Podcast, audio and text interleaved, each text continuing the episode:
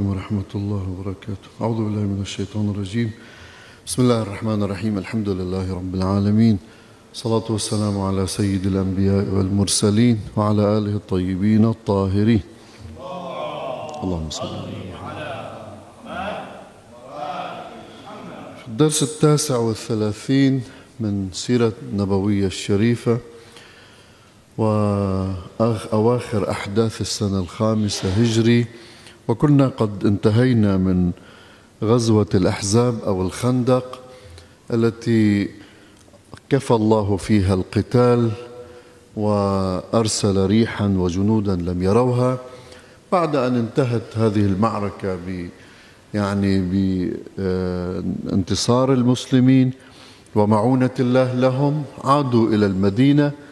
نزل جبريل كما يقول المؤرخون وأصحاب السير نزل جبرائيل عليه السلام إلى رسول الله صلى الله عليه وآله وأمره بأن يجلوا بني قريظة من المدينة.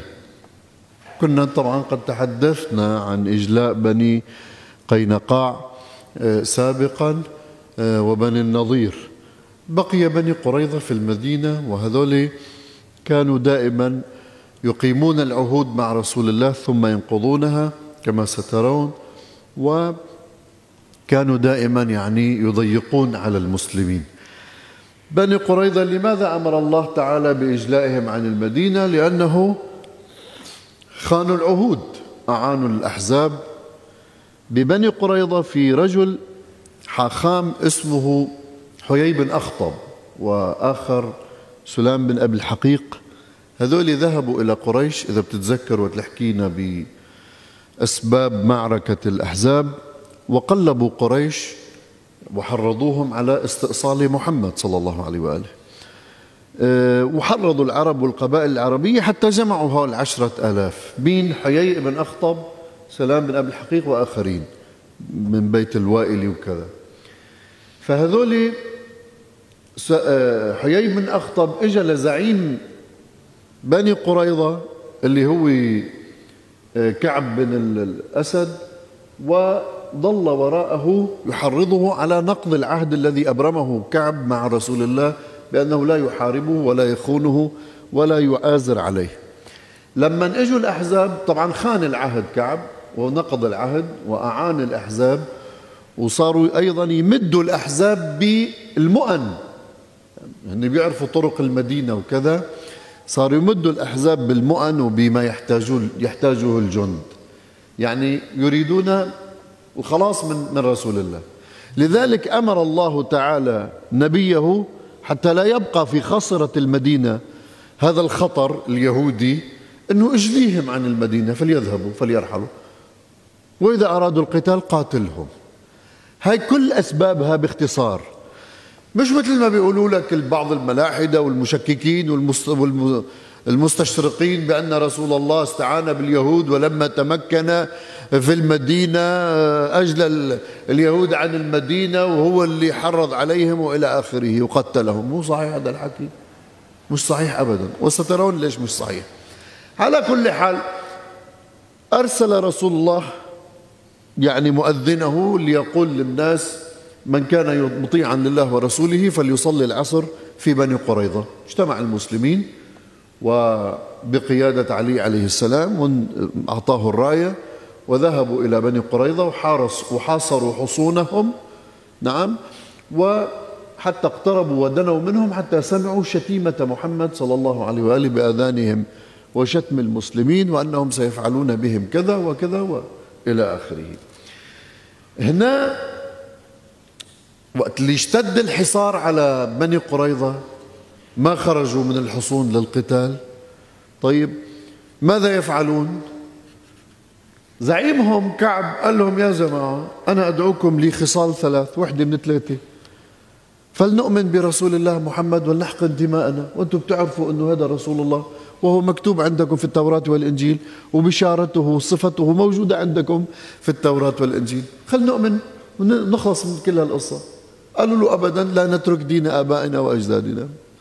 قال لهم طيب تعالوا نقتل نسائنا وأولادنا. ونواجه محمد في الحرب. إذا قتلنا ما كنا يعني نخاف على نسائنا وأولادنا. وإذا ما قتلنا نرجع بنبني أسر من جديد.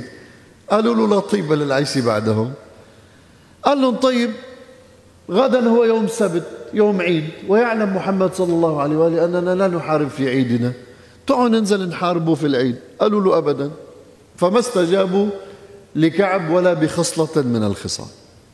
اشتد الحصار عليهم أكثر بقي قريب الشهر الحصار. صاروا يبعثوا لرسول الله أنه خلي حدا يفاوض. بلش المفاوضات. بعث رسول الله أبو لبابة صحابي. أبو لبابة كان في تجارة بينه وبين اليهود في معرفة بينه وبين زعماء بني قريظة. وصل لهونيك أبو لبابة. اجتمعوا حوله صاروا يبكوا كذا ماذا يريد صاحبك منا إلى آخره؟ فقام أبو لبابة قال لهم القتل. أشار إلى عنقه. أنه بده يقتلكم رسول الله. خان أبو لبابة ما يضمره محمد.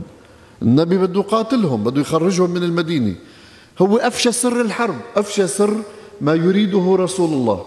ولذلك الله تعالى أنزل يا أيها الذين آمنوا لا تخونوا الله ورسوله وتخونوا أماناتكم وأنتم تعلمون. صار في خيانة لرسول الله بإفشاء هذا السر. أبو لبابة حمل حاله باختصار وراح ربط نفسه بعمود من أعمدة المسجد. هذا معروف كان إلى زمن هلأ شالوها. كان مكتوب أسطوانة أبو لبابة بالمسجد النبوي الشريف. هلأ انشالت بس بعد يعني في آثار. ما بعرف إذا بعدها هلأ ما بعرفش. فهاي أسطوانة أبو لبابة شو قصتها؟ اجى ربط حاله بعمود من المسجد وأخذ يبكي ويتضرع لله حتى يتوب الله عليه. فأنزل الله بعد فترة قرانا آه، بل وآخرون اعترفوا بذنوبهم خلطوا عملا صالحا وآخر سيئا. عسى الله أن يتوب عليهم. إن الله غفور رحيم. تاب الله عليه أخبروه. هي قصة أبو لبابة باختصار. آه، بعد منها وسطوا الخزرج آه، من اليهود؟ كان في علاقة بينهم عفوا وبين الأوس وسطوا الأوس من قبائل الأنصار في المدينة. ذهبوا الأوس إلى رسول الله بيعملوا لهم وساطة. المهم النبي قال لهم اللي بدكم إياه فليحكموا أحدا. نحن بنرضى بحكمه وهن بيرضوا بحكمه. مين حكموا حكموا رجل من الأوس اللي هو سعد بن معاذ صحابي. من أصحاب رسول الله. سعد كان قد أصيب في حرب الأحزاب بسهم في قدمه ونزف كثيرا. طيب. وكان ناقم على اليهود لأنهم نقضوا العهود ولأنهم أفشوا يعني سر النبي, النبي صلى الله عليه وآله ولأنهم أعانوا قريش بالمؤن إلى آخره. فقام سعد كما يقول المؤرخون وهون بتبلش ببلش التزوير التاريخي. قام سعد بماذا حكم؟ حكم بقتل الرجال سبي النساء تقسيم الأموال. هذا باختصار. قامت قيامة طبعا المستشرقين والكتاب أنه محمد صلى الله عليه وآله مثله مثل حي الله يعني يدعي أنه رسول رحمة ونبي رحمة ومثله مثل أي حاكم أو دكتاتور يقتل الناس إلى آخره.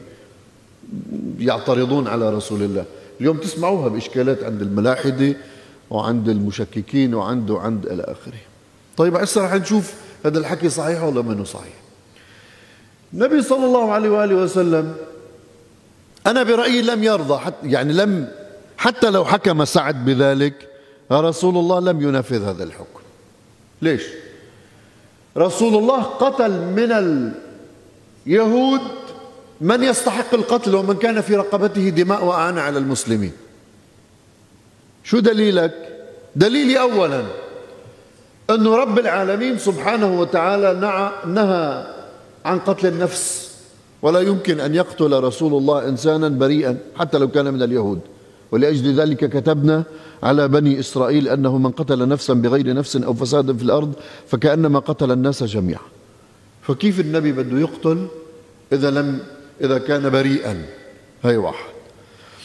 اثنين رسول الله صلى الله عليه وآله مبعوث رحمة للعالمين أنا الرحمة المهداة فكيف يكون الرحمة المهداة قتالا بهذا الشكل يقتل كل الرجال ويسبي النساء أو يستعبدهم ثلاثة رسول الله صلى الله عليه وآله هو الذي يقول ورد ذلك عن علي كيف متى استعبدتم الناس وقد ولدوا أحرارا من بطون أمهاتهم استعباد في الإسلام مرفوض بتقول لي طيب كل علماء المسلمين والصحابة والخلفاء بعد رسول الله استعملوا ذلك؟ بقول لك إيه؟ صح. بس أنا لا أرى بأنه هذا صحيحا. هذا اجتهادات المسلمين بعد رسول الله واجتهادات الصحابة في فتوحاتهم. أما رسول الله يستعبد الناس حاشا ما استعبد أحدا ولا استرق أحدا ولا سبى أحد. نعم عندما يكون مأمورا بإجلائهم يجليهم لخطرهم فيذهبون إلى أهليهم. ولذلك يهود بني قريظة مثل يهود بني قينقاع مثل يهود بني النضير ذهبوا إلى أهليهم في خيبر وإلى أهليهم في أذرعات الشام. وينهم اللي سباهم النبي؟ وين اللي استعبدهم النبي من, من نسائهم؟ يقسمون الأموال ممكن بيأخذون البيوت وكذا ممكن بس أما يقتلون بغير حق هذا مو صحيح. الدليل أيضا الرابع الخامس ما بعرف. اختلاف الروايات. عندك روايات بدأت ب 14 20 قتيل إلى 80 قتيل إلى 800 قتيل. إنه النبي قتل منهم. طيب كيف؟ هذا الاختلاف الكبير بين 20 قتيل ل 400 قتيل 13 قتيل ل 800 قتيل. قتلهم رسول الله من اليهود. حيي بن أخطب زعيمهم اللي شارك مثل ما قلت لك اللي حرض قريش على قتال رسول الله صلى الله عليه وآله وسلم. سلام ابن أبي الحقيق اللي لحق به المسلمين وقتلوه في داره. إلى آخره. طيب رسول الله صلى الله عليه وآله لا يقتل بدون وجه حق. هذول أفسدوا هذول خانوا هذول أعانوا على قتل المسلمين. هذول شاركوا في قتل ولذلك حتى سعد مات من جراء هذا السهم بعد الانتهاء من هذه الحادثة. طيب ستة سبعة النبي صلى الله عليه وآله هو القائل لذة العفو خير من لذة الانتقام. إذا ظفرت في خصمك فليكن العفو أحلى الظفرين. النبي اللي عادة يعفو عن الناس وقت اللي دخل مكة فاتحا قالوا أخ كريم وابن أخ كريم. قال اذهبوا فأنتم الطلقاء. حررهم أطلقهم سامحهم. هذا رسول الله هاي أخلاقه. بعدين واحد بيجي بيسبي بياخدك عبد وبيجي بيدعيك إلى أي رحمة في ذلك؟ هذا خلاف الرحمة. خلاف وادع إلى سبيل ربك بالحكمة والموعظة الحسنة. خلاف تكريم الإنسان. إنا كرمنا بني آدم وحملناهم في البر وفضلناهم على كثير ممن خلقنا تفضيلا. خلاف كل هذه المبادئ الإسلامية.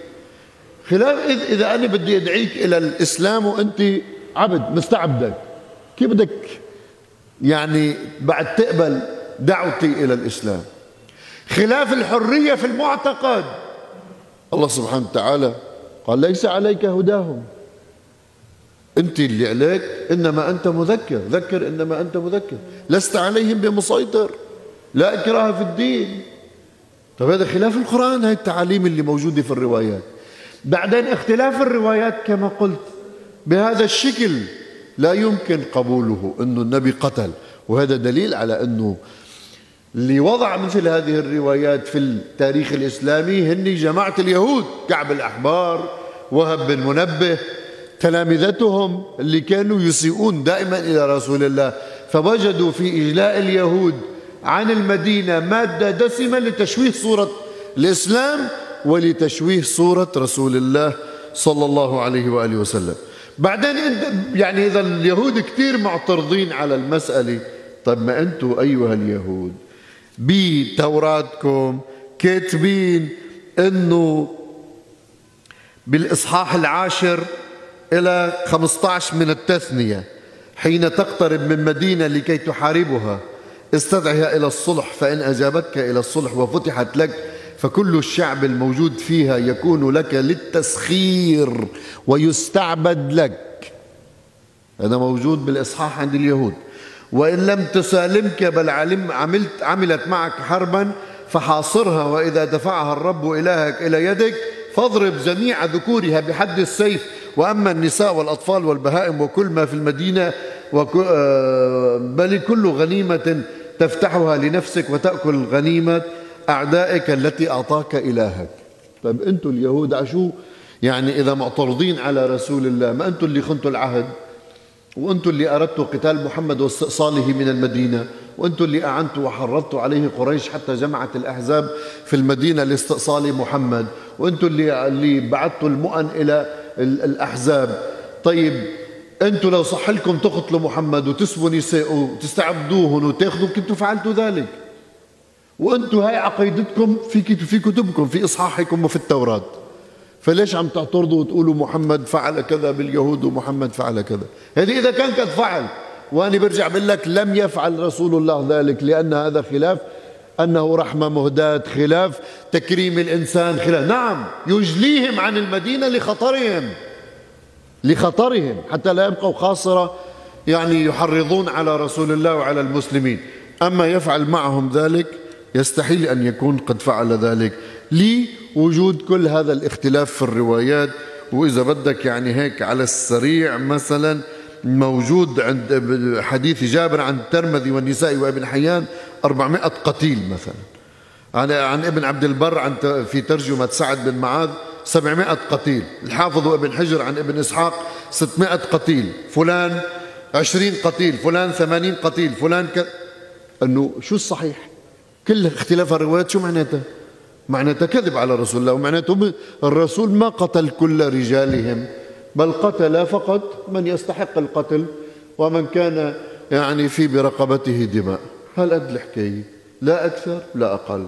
بعد ذلك مات سعد بن معاذ ورسول الله أكرمه ودفنه. طبعا في بدفنه حكايات لا يمكن أن يقبلها عقل على الإطلاق ولا يمكن أن تصدر من رسول الله. بناقشها إن شاء الله في المستقبل إذا أبقانا الله من الأحياء. والحمد لله رب العالمين وصلى الله على محمد وآله الطاهرين.